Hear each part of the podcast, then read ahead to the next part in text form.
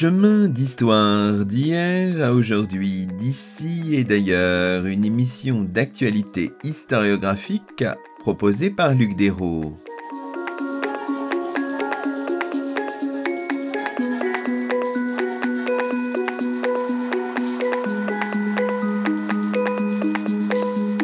Bonjour à toutes et à tous, c'est le 67e numéro de nos chemins d'histoire, le 25e de la deuxième saison. Aujourd'hui, nous avons le plaisir d'accueillir à notre micro Camille Forou. Camille Forou est maîtresse de conférence à l'Université Toulouse de Jean Jaurès et elle a fait paraître à la fin de l'année 2020 aux éditions de l'École des hautes études en sciences sociales dans la collection En temps et lieu un ouvrage intitulé Produire la guerre, produire le genre des Françaises au travail dans l'Allemagne nationale socialiste 1940-1945. Aujourd'hui, dans nos chemins d'histoire, nous revenons sur des trajectoires oubliées, celles de près de 80 000 femmes qui quittent volontairement la France entre 1940 et 1944. Ce faisant, nous interrogeons la manière dont la guerre a bouleversé les rapports de genre. Bonjour Camille Forou. Bonjour. Alors, l'ouvrage qui paraît aux éditions de l'École des hautes études en sciences sociales est tiré d'une thèse que vous avez soutenue en 2016 à l'École des hautes études en sciences sociales, une thèse que vous avez soutenue sous la direction de Laura Lee Downs, sous le titre initial Les travailleuses civiles de France, des femmes dans la production de guerre de l'Allemagne nationale socialiste 1940-1945 alors, on verra peut-être au terme finalement de notre conversation pourquoi vous avez un peu infléchi le titre avec euh, un très beau produire la guerre, produire le genre, des Françaises au travail dans l'Allemagne nationale socialiste 1940-1945. Mais peut-être en guise de prélude à notre conversation, présentons un peu votre directrice de thèse, Laura Lee Downs, parce que c'est peut-être important pour voir comment finalement c'est coloré votre, votre projet en quelque sorte. Laura Lee Downs est à la fois ma directrice de thèse, en même temps ma directrice de mémoire, donc vraiment la personne avec qui j'ai commencé cette, euh, cette recherche. Quand je l'ai rencontrée, c'était à l'EHESS. Mais en fait, elle a été formée aux États-Unis. Et aux États-Unis, elle a travaillé avec Robert Paxton, elle fait cette thèse avec Robert Paxton, sur la Première Guerre mondiale. Et elle s'est intéressée à la façon, une question assez classique en fait, à la façon dont euh, le travail dans les industries d'armement change la place des femmes, on pourrait dire au sens large, dans la société. Et donc, euh, pour comprendre cette question-là, elle s'est intéressée à la fois à la France et à la Grande-Bretagne. Elle a fait une étude comparée voilà, c'est un, sujet, enfin disons, c'est une question qui continue à, travailler ma recherche, à la, que j'essaie de prolonger en fait. C'est la question dont la guerre, à travers euh, l'emploi, à travers euh, les usines d'armement, peut changer les rapports entre hommes et femmes. Justement, précisons un peu les contours de votre objet de mhm. travail. Donc, vous proposez l'étude de trajectoire de quelques 80 000 femmes. Alors, évidemment, vous n'avez pas pu toutes les étudier, on procède évidemment par sondage, qui décident de quitter la France pour aller travailler en Allemagne sur le territoire, on verra que les mots comptent là aussi, du Reich et même du Grand Reich.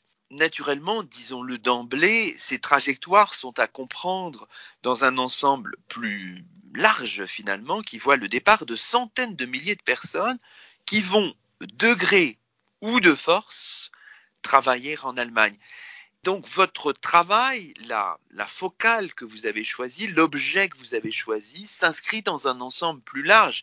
Et il y a toujours dans votre livre un jeu d'échelle pour euh, ne pas s'échapper de ce contexte-là, en quelque sorte. Il y a déjà un contexte français qu'il faut rappeler, c'est qu'il y a évidemment du travail obligatoire, le service du travail obligatoire, il y a des prisonniers de guerre en très grand nombre qui sont présents euh, dans l'Allemagne nazie et qui, euh, pour certains, sont mis, sont mis aussi au travail.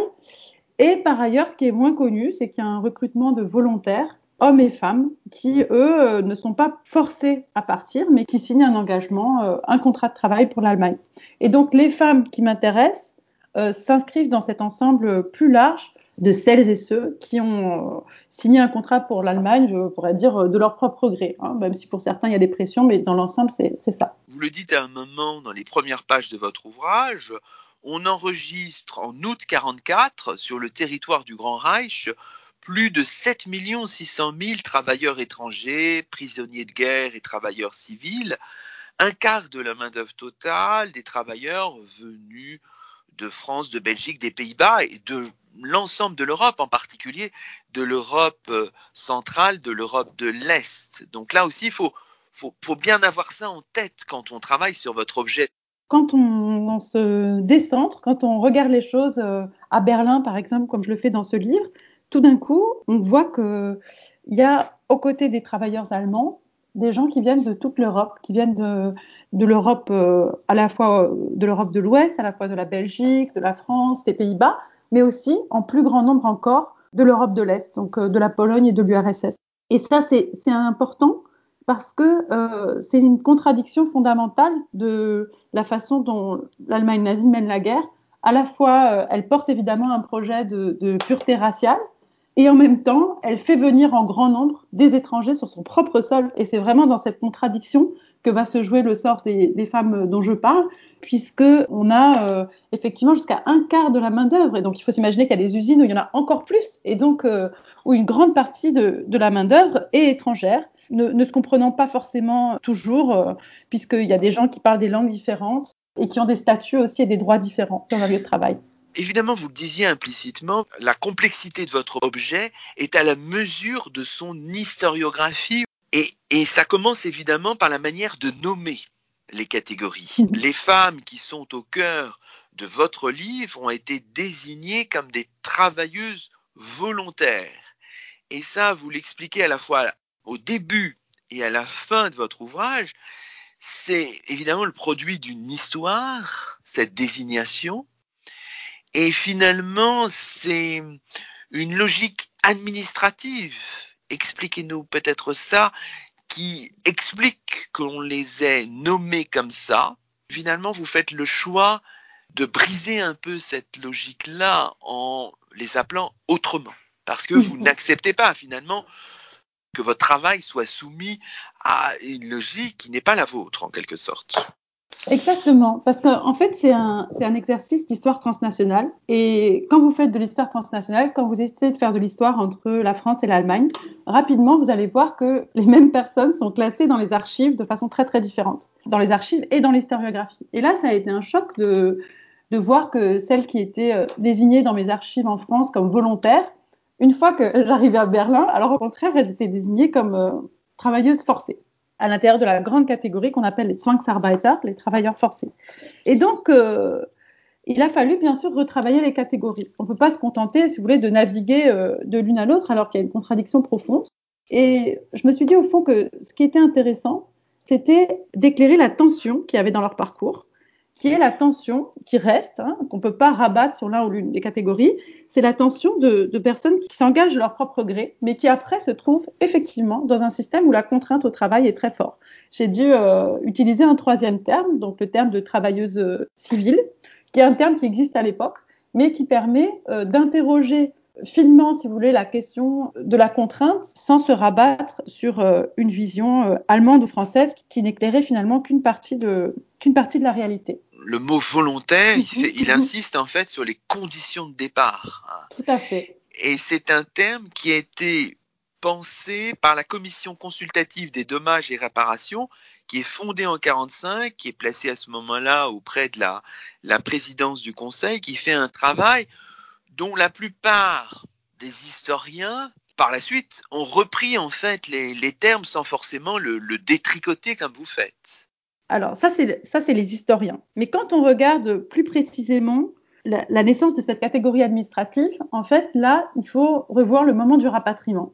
Donc, en 1945, c'est ce grand moment où euh, il y a toutes sortes de gens qui rentrent d'Allemagne, qui sont euh, accueillis par une administration qui s'efforce de départager entre euh, les déportés, les prisonniers de guerre, et puis qui, va euh, attribuer aux uns et des autres euh, parfois des, primes d'accueil, enfin, qui va se demander comment traiter les uns et les autres en fonction de, en fonction de leur expérience. Sauf que le problème, c'est que l'administration française, à cette époque, n'a pas accès à l'expérience de ces gens en Allemagne, mais elle a essentiellement accès au papier qu'elle a, qui documente les conditions du départ.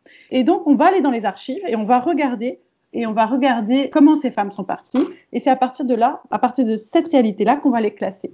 Et ces femmes sont porteuses, elles, d'une trajectoire beaucoup plus complexe, mais en réalité, quand elles rentrent, elles n'arrivent pas à faire exister cette, cette complexité. Restons un petit peu sur l'historiographie. Mhm. Vous avez dit que c'était un champ qui avait été exploré à la fois en France et en Allemagne, mhm. dans des logiques parfois différentes, très souvent quand même, si je comprends bien, sans se parler en fait. Vous mhm. dites quand même, il y a quelques ponts qui ont été faits entre les deux historiographies, mais c'est quand même assez récent finalement. Pour résumer, en France, dans l'historiographie, c'était une question euh, considérée comme mineure, dans le cadre d'études très larges où, euh, à la fois en termes de nombre et à la fois euh, en termes d'intérêt, les STO, le travail obligatoire, prenaient, prenaient vraiment l'essentiel de, de l'attention des chercheurs. Du côté allemand, c'est la question du travail forcé des étrangers. Et là encore, eh bien, on va dire que le, centre de l'attention, c'est beaucoup sur les travailleurs de l'Est, donc les Polonais, les Russes, qui subissent effectivement les, euh, conditions les plus dures et qui semblent résumer, si vous voulez, dans leur entier le, sort de l'ensemble des travailleurs étrangers. Les femmes de l'Ouest, à la fois parce qu'elles sont moins nombreuses et aussi parce que c'était moins euh, central dans, dans l'interrogation des historiens à l'époque, eh bien, elles sortent un peu du, de la perspective. Vous dites à un moment opérer un déplacement pour inscrire cet épisode dans l'histoire du genre et plus précisément dans une histoire du travail féminin pendant la Seconde Guerre mondiale. C'est dans cette histoire du genre que vous inscrivez votre, votre travail. Tant que ces femmes étaient inscrites dans euh, ces études en France, euh, voilà, on les appelait les travailleuses volontaires, et puis il y avait ce grand objet du STO. Bon, bah, la seule question qu'on leur posait, ou disons la question récurrente, c'était mais pourquoi sont-elles parties? Pourquoi sont-elles parties? Bon, si tout d'un coup vous dites, mais en fait, cette histoire, ça peut nous éclairer sur le genre pendant euh, la Deuxième Guerre mondiale, eh bien, euh, ça change un peu la perspective. Là, il faut se demander qu'est-ce qu'on dit habituellement de l'histoire du travail féminin et du genre euh, sous Vichy. Et la première idée qui vient à l'esprit, c'est ah, Vichy lutte contre le travail des femmes, ce qui est vrai. Hein. Mais là, on voit que cet objet-là, il vient vraiment complexifier les choses, puisque tout d'un coup, il nous dit c'est vrai que Vichy, dans un premier temps, lutte contre le travail des femmes et essaye de restaurer euh, l'idée de femme au foyer, mais en même temps, il est engagé dans un processus de collaboration qui, du coup, l'amène, en contradiction complète avec ses principes, à organiser le départ de femmes en Allemagne, et puis alors un départ là, qui complètement les, sépare de tout, euh, des liens familiaux, qui fait que euh, tout le contrôle social habituel s'exerce sur les femmes, même quand elles travaillent, et ben là, il est, il est tout à fait levé. Alors oui, et disons aussi que en termes d'historiographie, enfin, mmh. L'histoire du genre euh, pendant la Seconde Guerre mondiale, mmh. là, a été quand même euh, renouvelée ces dernières années. Hein. Je dirais que un des renouvellements importants, c'était justement sur euh, tout l'intérêt qui a été sur la période de la libération. Et je pense par exemple aux travaux de Fabrice Virgili sur les femmes tondues, qui nous montrent que la libération, c'est une période peut-être plus ambigu que ce qu'on penserait du point de vue des rapports de genre, puisque à la fois, évidemment, euh, on va avoir des nouveaux droits pour les femmes, le droit de vote, etc. Mais en même temps, il y a un, traitement de la collaboration féminine qui participe d'une restauration de rapports de genre qui ont été euh, bouleversés par la guerre. Mais ce qu'on ne savait pas très bien, c'est comment ces rapports de genre avaient été bouleversés par la guerre. Si vous voulez, on savait qu'à la fin de la guerre, il y avait une tentative de remettre un peu les choses à leur place. Mais finalement, on avait euh, on a encore peu de choses euh, pour mesurer l'étendue de ces bouleversements pendant la guerre. Et il me semble que mon livre euh, peut contribuer à, documenter cette question. On a insisté tout à l'heure sur l'importance des mots. Vous êtes particulièrement soucieuse de ce point, et notamment pour les entités géographiques. Vous interrogez, vous revenez sur quelle France, quelle Allemagne. finalement, quand on dit Allemagne, c'est une expression commode, mais c'est plus complexe que ça et vous y insistez et c'est important de le dire aussi, hein, Camille Forou. La première chose qu'il faut dire, c'est que quand on parle des femmes euh, qui partent de France, je n'ai pas inclus les, femmes qui partent euh, des territoires, euh, par exemple d'Alsace. Parce que, en fait, en tant que Volksdeutsche, en, tant qu'elles sont considérées comme appartenant à un autre peuple que les femmes françaises, eh bien, elles, elles vont être prises dans des, dispositifs et des politiques complètement différents. Pour ce qui est de l'Allemagne, en fait, les, Françaises peuvent être envoyées très largement sur le territoire en expansion que l'Allemagne a construit par les conquêtes. Et même si la plupart d'entre elles se retrouvent dans les frontières, à l'intérieur des frontières de l'Allemagne d'avant-guerre, eh bien, il y en a qui peuvent se retrouver beaucoup plus loin. Alors évidemment, évoquons aussi les sources. Alors ce qu'il y a de très bien, c'est un choix de l'éditeur là qu'il faut saluer, c'est les petits encadrés grisés au début de certains de vos chapitres hein, qui reviennent plus abondamment sur les sources. Vous le faites aussi, bien sûr, en introduction, vous avez un corpus d'archives qui est quand même très important. Des archives du gouvernement de Vichy, du commandement militaire en France, les archives de la division des archives des victimes des conflits contemporains qui se trouvent à Caen, des archives policières, judiciaires, d'entreprises, des archives privées, des photographies, il y en a aussi dans votre ouvrage. Tout cet ensemble. Alors évidemment, la question qu'on peut vous poser, c'est la question de la méthodologie. Vous dites que vous fabriquez aussi des bases de données et euh, vous mentionnez en particulier une base de données de 1009 dossiers individuels de travailleuses civiles. C'était quand même important de travailler aussi sur un socle assez solide pour pouvoir avoir une vue panoramique. Donc euh, en fait, on pourrait dire qu'il y a deux niveaux. Il y a un niveau assez macro. On va avoir des archives étatiques euh, côté allemand, côté français qui vont donner la vue d'ensemble et un niveau beaucoup plus micro avec une étude centrée sur euh, l'électrotechnique berlinoise. Pour ce qui est du niveau macro, justement, c'était important de faire cette base de données parce que même au niveau des archives gouvernementales, j'avais l'impression que, comment dire, ces femmes, on, disait beaucoup de choses sur elles, mais il y avait beaucoup de, fantasmes qui se mêlaient quand même. J'avais l'impression qu'il y avait un côté un peu insaisissable. Donc j'ai voulu à un moment avoir euh, quelque chose de solide, quelque chose de très carré. Et la base de données, c'était parfait pour ça ça m'a permis de, les connaître, de savoir qui elles étaient de façon très précise. Alors ensuite, au niveau micro, donc j'utilise des archives berlinoises, à la fois des archives d'entreprises, grandes entreprises qui ont employé beaucoup de femmes françaises comme euh, Siemens ou AEG, et un peu à la façon d'Arlette Farge, des archives euh, policières et judiciaires qui ne servent pas à documenter euh, le crime, mais qui me servent à documenter la vie quotidienne.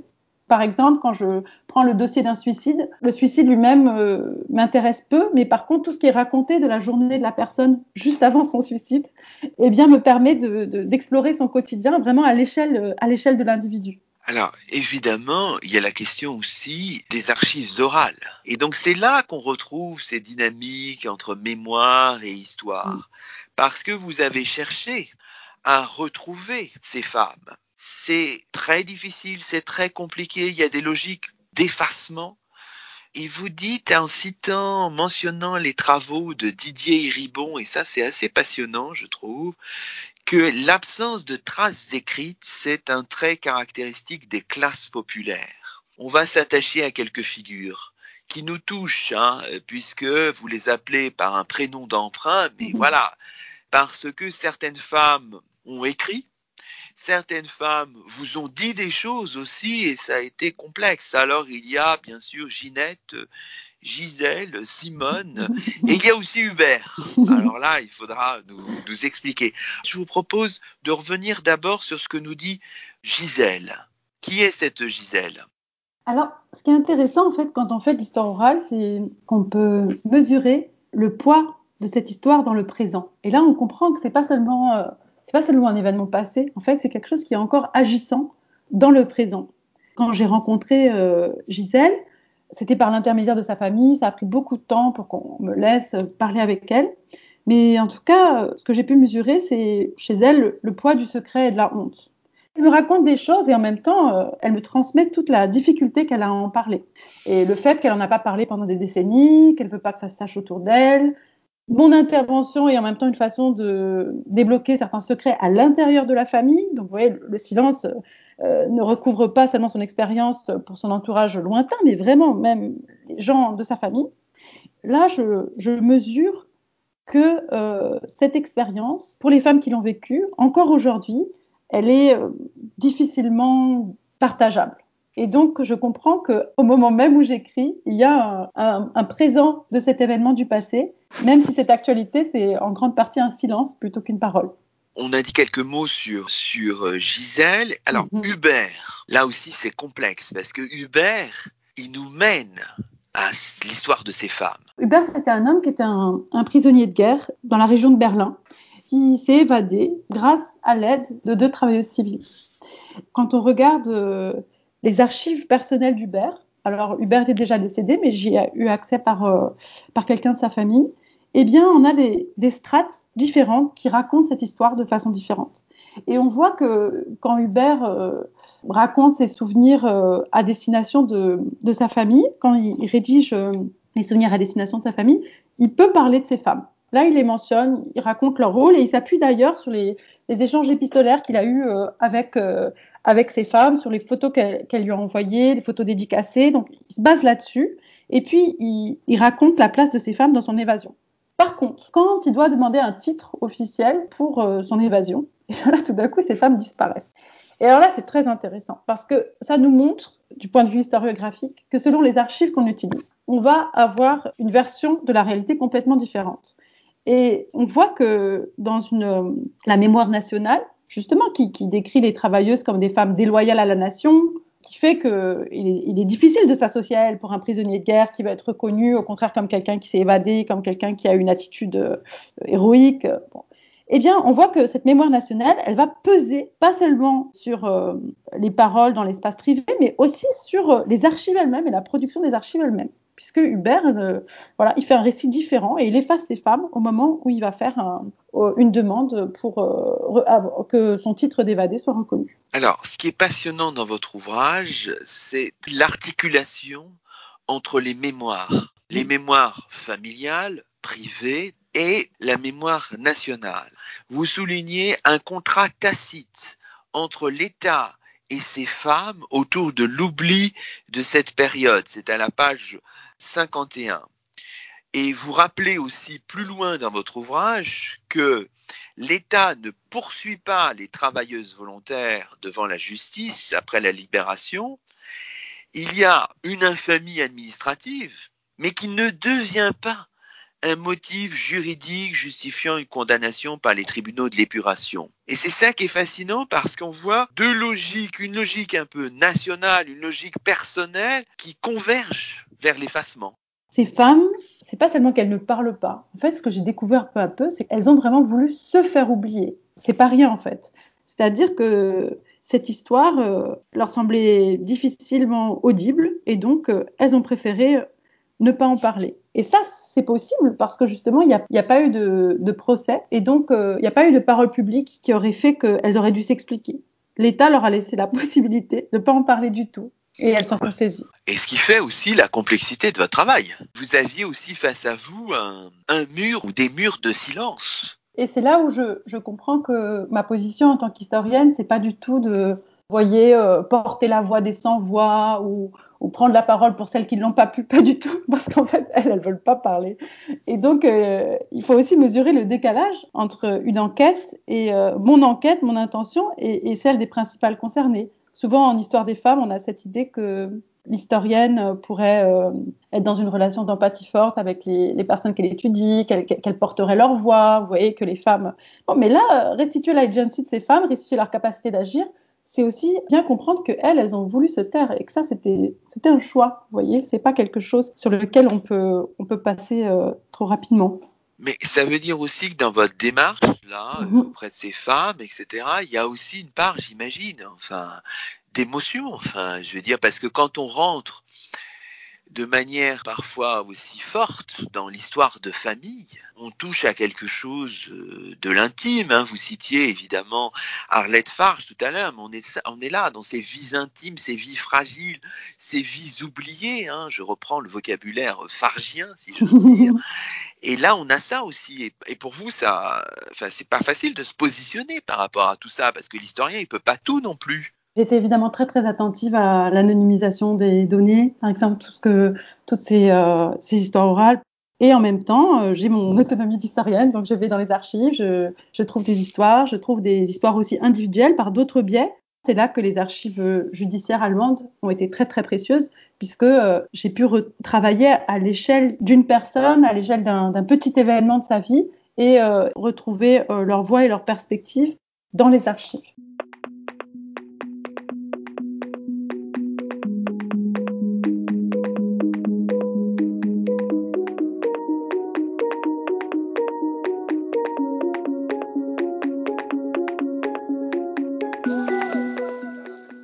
Écoutez Chemin d'Histoire, une émission d'actualité historiographique. Aujourd'hui, Luc Dérault s'entretient avec Camille Fauroux, maîtresse de conférence à l'Université Toulouse de Jean Jaurès, Camille Fauroux qui a fait paraître à la fin de l'année 2020 aux éditions de l'École des hautes études en sciences sociales dans la collection En temps et lieu un ouvrage intitulé Produire la guerre, produire le genre des Françaises au travail dans l'Allemagne nationale socialiste 1940-1945.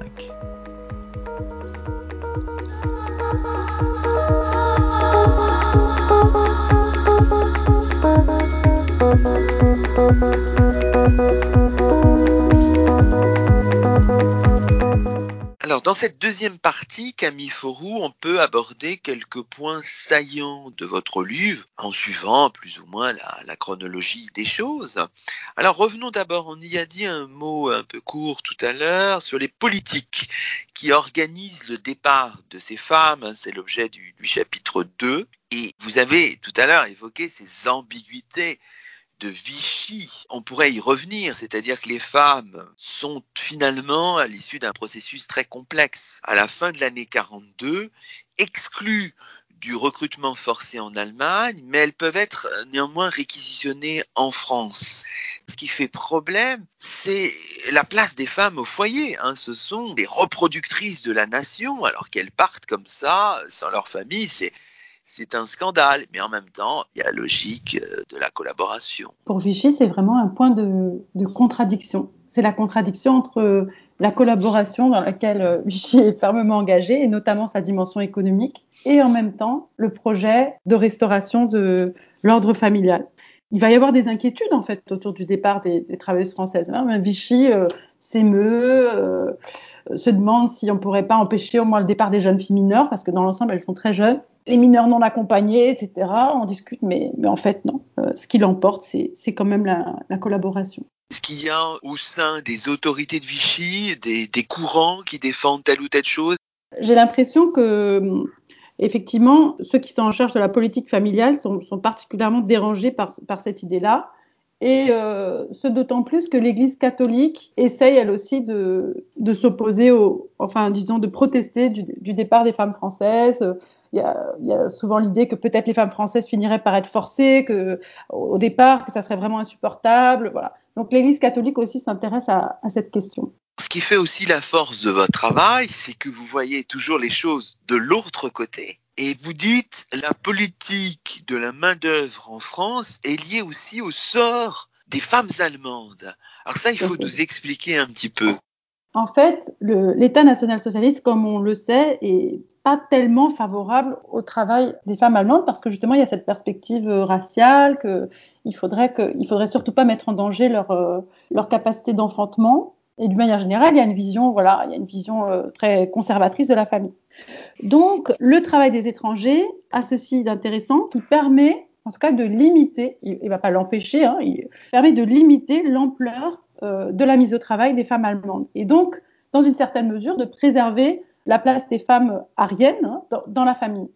Alors là, c'est étonnant parce qu'on voit en fait qu'on ne peut pas dire que l'État national-socialiste est contre le travail des femmes en général. En fait, c'est vraiment articulé à une politique raciale, c'est-à-dire celle qu'il faut préserver, celle dont la maternité est précieuse, ce sont les femmes ariennes, entre guillemets. Et les étrangères, bah, si elles peuvent les, remplacer, c'est très bien. Et euh, la capacité d'enfantement des étrangères va être, euh, si d'autant plus négligée qu'on les situe bas euh, dans la hiérarchie raciale. Et donc, euh, pour la question qui m'intéresse, les femmes, les femmes soviétiques, les femmes polonaises, à qui on va même parfois imposer l'avortement, pour que d'autres, au contraire, puissent rester à la maison, puissent enfanter. Il faut bien avoir ça en tête, on n'y a peut-être pas suffisamment mmh. insisté. Les femmes françaises sont mieux traitées, si j'ose dire, que mmh. d'autres. En fait, il y a une hiérarchie très forte entre les travailleurs étrangers. Déjà, dans la question du recrutement, puisque par exemple, il y a des femmes euh, d'Europe de l'Est, la plupart des femmes d'Europe de l'Est sont venues dans le cadre d'un recrutement forcé. Et ensuite, par ailleurs, ces hiérarchies organisent euh, tous les aspects du quotidien, à la fois le travail, mais aussi plus largement le, logement, euh, la nourriture. Tout ça va être euh, organisé par une hiérarchie qui fait que voilà, les Françaises sont, sont mieux traitées au quotidien mais les Français, hommes aussi, hein, que, que les, les, Russes, les Polonais, voilà, dans une, une hiérarchie qui se base sur des considérations sur l'origine et, la valeur différente des, des peuples de différentes origines progressons, continuons notre progression dans votre ouvrage.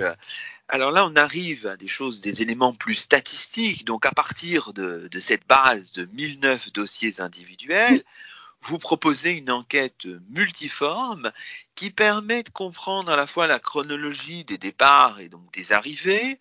On voit que il y a un pic plutôt à l'été, à l'automne 42, qui s'explique. Enfin, comment comment peut-on l'expliquer? Il me semble que ce qui va être décisif, c'est que euh, à partir de la fin 42, en fait, les contrats signés vont être reconduits automatiquement, indépendamment de la durée pour laquelle on s'est engagé initialement. Et, je pense que, que cette information doit quand même circuler. Ça veut dire que vous avez beau signer pour six mois, en fait, vous savez pas quand est-ce que vous allez rentrer. Et je crois que ce euh, changement, qui euh, du point de vue allemand se justifie bah, justement par, euh, par la nécessité croissante d'une main-d'œuvre, eh bien, va quand même faire que cet engagement apparaît beaucoup moins attirant, attrayant. Alors, sur les raisons du départ, mhm. vous dites peu de femmes partent pour des raisons idéologiques, enfin, et en fait, pour l'essentiel, ce sont des, des ressorts économiques. Comment est-ce qu'on réussit à le déterminer, ça? Sur quelle source vous êtes-vous appuyé? Sur les raisons idéologiques, j'aurais du mal à donner, euh, à donner un chiffre précis. Mais par contre, ce que, ce que j'ai pu voir, c'est que parmi les femmes qui sont euh, condamnées à la libération, là, on va pouvoir voir, si vous voulez, si les travailleuses ont été engagées dans d'autres formes de collaboration. Hein, puisque pour être euh, jugée, le motif de travail en Allemagne ne suffit pas. Il faut avoir été engagé dans d'autres formes de collaboration. Et là, je vois qu'en fait, il y a très peu de femmes qui sont dans ce cas-là. Donc ça, c'est quand même un élément important. Par ailleurs, en brassant les sources, si vous voulez, de, différentes façons, euh, en Allemagne, en France, etc., je, trouve très peu de références euh, à. Vous voyez, par exemple, je lis, je suis tombée souvent sur des lettres, des lettres qui ont été échangées entre, entre des femmes et des proches qui étaient restés en France, etc. Et je trouve très peu de références à une vision idéologique de ce qu'on est en train de faire. Et je vois d'ailleurs que les parcours des femmes qui s'engagent pour des, pour des raisons idéologiques, par exemple des femmes qui étaient militantes, euh, que j'ai trouvé là dans ces archives judiciaires de la Libération, j'ai trouvé des parcours de femmes qui militent pour des partis collaborationnistes et qui décident à un moment de partir. Souvent, elles essayent de rentrer assez vite en fait. Et elles utilisent justement l'entre-gens politique qu'elles ont pour pouvoir rentrer et avoir une action euh, politique en France, par exemple. Alors, si on regarde un peu le, profil sociologique de ces femmes, mm. on voit qu'il s'agit plutôt de jeunes femmes issues de classes populaires urbaines et venues souvent de la région parisienne. Est-ce que je résume correctement les choses, Camille Forou Tout à fait. Et c'est là que la question des, raisons de leur départ euh, peut être éclairée, c'est-à-dire qu'on a à la fois euh, une motivation économique qui est lié aux salaires qui sont proposés, qui est lié à l'opportunité d'emploi que ça représente. Et en même temps, on va voir que ça se croise avec des motivations familiales. Et là, on revient sur euh, les contradictions de Vichy. La possibilité que ce travail offre de prendre de la distance par rapport à sa famille. Il faut se rappeler que sous Vichy, le divorce devient vraiment très difficile. Il faut se rappeler aussi que les femmes peuvent, euh, pour travailler, ont besoin à l'époque de l'autorisation de leur mari, par exemple. Et ce qui est intéressant, c'est que là, euh, l'occupant, comme il a vraiment besoin de cette main-d'œuvre, il va complètement faire fi de toutes ces règles. Et là, il y a quelque chose d'étonnant en fait. Euh, c'est-à-dire qu'on a des lettres de parents qui disent Ma fille mineure est partie, écoutez, faites la rentrée. Non, c'est impossible. Elle est, elle est, déjà là-bas et puis, et puis on ne peut plus rien faire. Mon épouse est partie, je suis vraiment fâchée, dites-lui de revenir, je n'accorde pas mon autorisation, peu importe, elle est déjà loin. Alors poursuivons, continuons notre euh, promenade dans votre livre.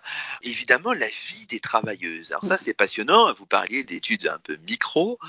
Et vous vous placez euh, singulièrement, vous l'avez dit tout à l'heure, à Berlin, dans les usines de Siemens, d'AEG, d'Osram, de Telefunken. Là, évidemment, la question qu'on peut vous poser, mais que font ces, que font ces femmes? Quel est leur travail? Que font-elles? C'est vraiment un travail qui est lié à la guerre et à l'armement. Donc, je me suis intéressée à l'électrotechnique parce que c'est un secteur qui euh, emploie particulièrement les femmes françaises. Elles vont être employées à la fabrication de, petits objets qui sont euh, à l'époque euh, des équipements, on pourrait dire, de pointe de l'armée. qu'il s'agisse par exemple de radars, des systèmes électriques qu'on va trouver dans les chars, qu'on va trouver dans les avions, qu'il s'agisse de systèmes de radio. C'est pas seulement l'industrie d'armement, c'est vraiment la, technologie la plus avancée. Donc c'est très stratégique en fait le secteur dans lequel c'est employé.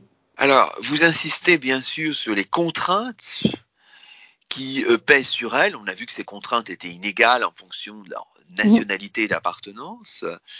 Vous dites ce sont des femmes arrimées à la production, hein, cette idée d'être arrimée à quelque chose est assez passionnante. Les salaires sont bas, des femmes qui peuvent aussi tomber dans la prostitution et vous dites euh, évidemment que la vie dans les camps, euh, puisqu'elles vivent dans, dans des camps séparés des hommes, est difficile. Alors ce qui est intéressant, c'est toutes ces pages que vous consacrez aux rencontres amoureuses, à la vie amoureuse, à la sexualité. Là, je trouve c'est c'est tout à fait, ça m'a vraiment passionné. Vous dites le camp contribue aux rencontres amoureuses et à la construction aussi, notamment, de couples homosexuels, tout en poussant, dites-vous, la sexualité à s'afficher au risque de sanctions. Peut-être que les archives judiciaires, enfin, ont pu vous permettre de, de bâtir, de construire cette histoire très mal connu, j'imagine, jusqu'à vos travaux. Là, c'était intéressant parce que, vous savez, il y a tout un débat euh, en Allemagne pour savoir dans quelle mesure l'homosexualité féminine peut, elle aussi, avoir été euh, réprimée par le régime national-socialiste. Et donc là, il y avait l'occasion de contribuer un peu à cette question. J'ai pu avoir accès à une archive euh, judiciaire, un dossier de, femmes qui ont été inquiétées, en fait, parce que l'entreprise a signalé qu'elles avaient des relations homosexuelles euh, dans le camp. La question de la répression, finalement, euh, est intéressante puisqu'on a à la fois la, police ne peut pas prendre des mesures euh, directes, en tout cas judiciaires contre elles, mais elles sont très fortement intimidées et puis on leur fait comprendre qu'elles sont contrôlées et surveillées. Et là, c'est toute, toute cette architecture du camp finalement qui est éclairée par ce dossier, un camp dans lequel à la fois il y a des possibilités qui s'ouvrent en termes de relations amoureuses entre femmes puisque euh, les camps sont non mixtes en fait. Hein. Il y a des, les, hommes ne sont pas là, donc on peut être marié, on peut être, euh, on peut avoir une vie familiale tout à fait rangée, et puis tout d'un coup on se trouve dans un tout autre contexte. Mais en même temps, il n'y a pas d'intimité dans le camp. Donc ce sont des dortoirs. Et donc ça, ça veut dire que euh, vous êtes sous l'œil de l'entreprise en fait, même dans vos nuits. Alors, dans votre ouvrage, il y a aussi de, de belles pages sur la question de l'avortement, hein, le recours mmh. à l'avortement mmh. interdit, de belles pages sur la maternité. Hein. Au départ, les femmes enceintes sont, sont renvoyées en France. C'est jusqu'à la fin 42, puis ensuite ça, change, Camille Forou. Exactement. Au, départ, euh, on les renvoie, et puis ensuite, euh, finalement, les autorités allemandes se disent qu'elles euh, perdent ainsi de la main-d'œuvre, et peut-être même que les femmes feraient exprès de tomber enceintes juste pour pouvoir rentrer. Là, on va aller encore plus loin dans les contradictions de la politique nationale socialiste, puisque c'est plus seulement qu'on fait venir de la main-d'œuvre de l'étranger, mais on va même permettre à des femmes d'enfanter sur le sol allemand. Alors il faut s'imaginer dans une perspective nazie à quel point c'est quelque chose de, profondément dérangeant. Et donc il va y avoir des tentatives pour encadrer cette maternité de façon étroite, justement pour, euh, dire, limiter le, danger que ça représente, euh, cet enfantement étranger sur le sol allemand. Et les Françaises, euh, je me suis intéressée au, cas de Siemens, à la façon dont c'est organisé euh, chez Siemens, vont voir leurs enfants pris en charge dans les pouponnières d'entreprise. Mais euh, finalement, cette prise en charge va devenir de plus en plus excluante, au point qu'à la fin de la guerre, elles, sont vraiment séparées de leurs enfants et elles ont beaucoup de difficultés à y avoir accès, ce au moment même où le soin accordé aux enfants semble se, dégrader et, leur cause de vives inquiétudes. Alors, est-ce que vous avez pu avoir l'occasion, pu retrouver ces enfants qui, j'imagine, ont une mémoire totalement traumatique de ces débuts, des enfants qui, j'imagine, connaissent très mal cette histoire? Les personnes que j'ai rencontrées, c'était souvent des, gens qui, justement, avaient du mal à savoir ce qui s'était exactement passé. C'était des gens qui, qui réalisaient tout d'un coup qu'ils étaient nés en Allemagne à une date, à une date improbable et que, et que donc là, il y avait quelque chose qu'on leur avait pas raconté. Et souvent, la rencontre avec moi, c'était aussi une tentative pour euh, que je les aide à, à, faire la lumière. Alors, j'ai pas rencontré directement de gens qui étaient euh, nés, par exemple, dans la pouponnière dont, dont j'ai trouvé les sources. Mais j'ai rencontré des gens nés en Allemagne et pour qui souvent c'était une source effectivement de, de secret, une question qui était un peu obscure. Alors Camille Faurou, on arrive à la fin de notre émission. C'est là qu'on peut réfléchir de nouveau à votre titre et en regardant peut-être aussi les photographies, notamment la photographie de la première de couverture.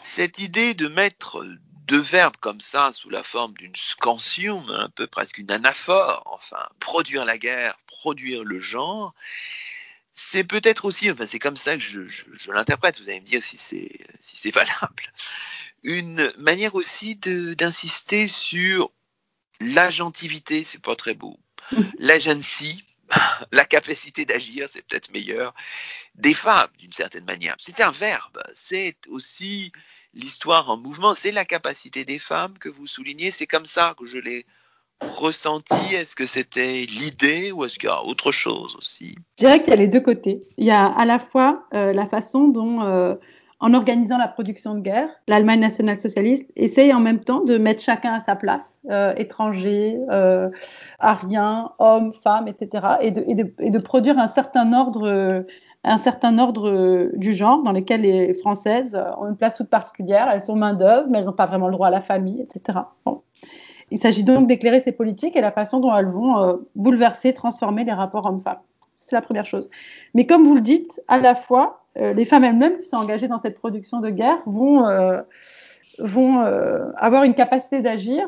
Et le livre, il me semble, et particulièrement les chapitres sur Berlin, aussi sans cesse entre la description de tentatives de, des entreprises, de l'État pour organiser l'ordre social jusque dans ses plus infimes détails, jusque dans l'intimité des femmes, et les tentatives des femmes pour continuer à faire ce qu'elles veulent et euh, dans, les, dans les interstices de la ville, dans les, dans les détours euh, euh, des camps, et, essayer de continuer à, à vivre voilà, de la façon dont elles, l'entendent, aussi, aussi compliqué que, que ça puisse l'être. Insistons sur cette photographie. Il y en a quelques-unes dans votre ouvrage. Est-ce que vous pourriez un peu peut-être nous... Alors c'est un exercice qui mhm. radiophoniquement mhm. tourne au défi, mais on peut se le permettre. Est-ce que vous pourriez nous dire un peu la, la source de cette photographie ce qu'on voit et ce qu'elle nous dit de votre projet aussi d'une certaine manière. Cette photographie, c'est une photographie euh, qui se trouve sur le site des archives fédérales allemandes, mais qui en fait est une photographie d'entreprise prise par Siemens,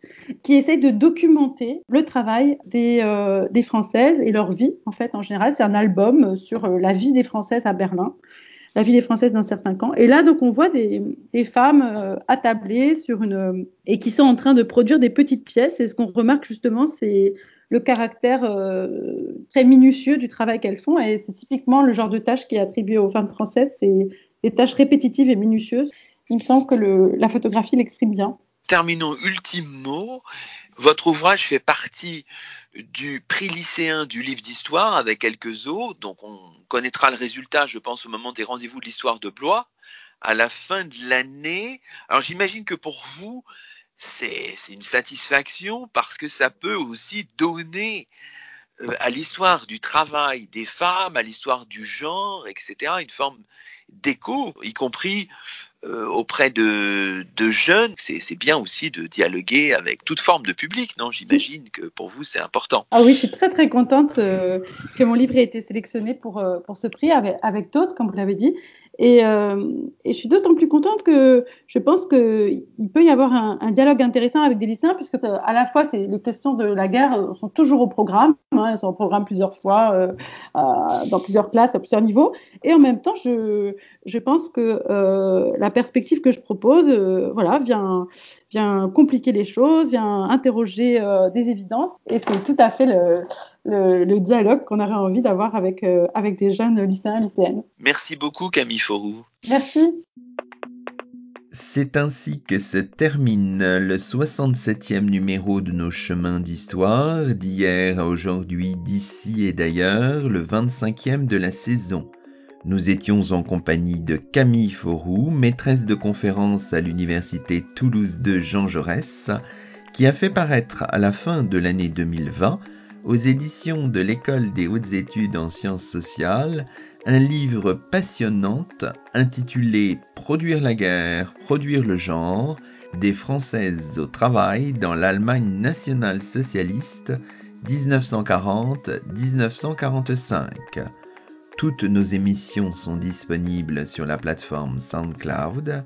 À très vite pour un nouveau rendez-vous radiophonique. Que la force historienne soit avec vous.